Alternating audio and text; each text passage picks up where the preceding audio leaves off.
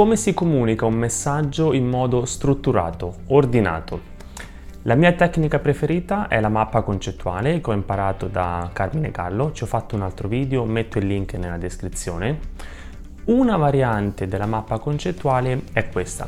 Tre step. Il primo step è molto semplice, inizia dicendo al tuo pubblico di cosa parlerai e se puoi evidenzia i tre punti principali perché ricordati il 3 è il numero della comunicazione.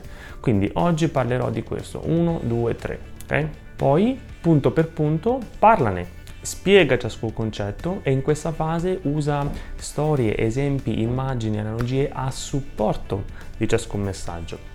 E poi alla fine e questo è lo step più importante recap spesso ci dimentichiamo di riassumere anche io nei miei video spesso non faccio un riassunto finale perché, perché non c'ho voglia ragazzi, faccio i video alle 6 della mattina, dai riassunto no, però non fate quello che faccio, fate quello che dico, quindi concludete riassumendo i concetti principali.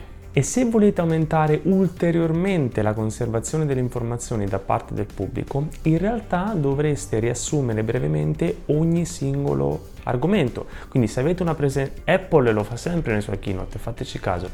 Se avete una presentazione con tre argomenti, tre concetti, introduzione, concetto 1 breve riassunto, concetto 2 riassunto, concetto 3 riassunto e poi alla fine riassunto finale. È così che si comunica un messaggio in modo strutturato.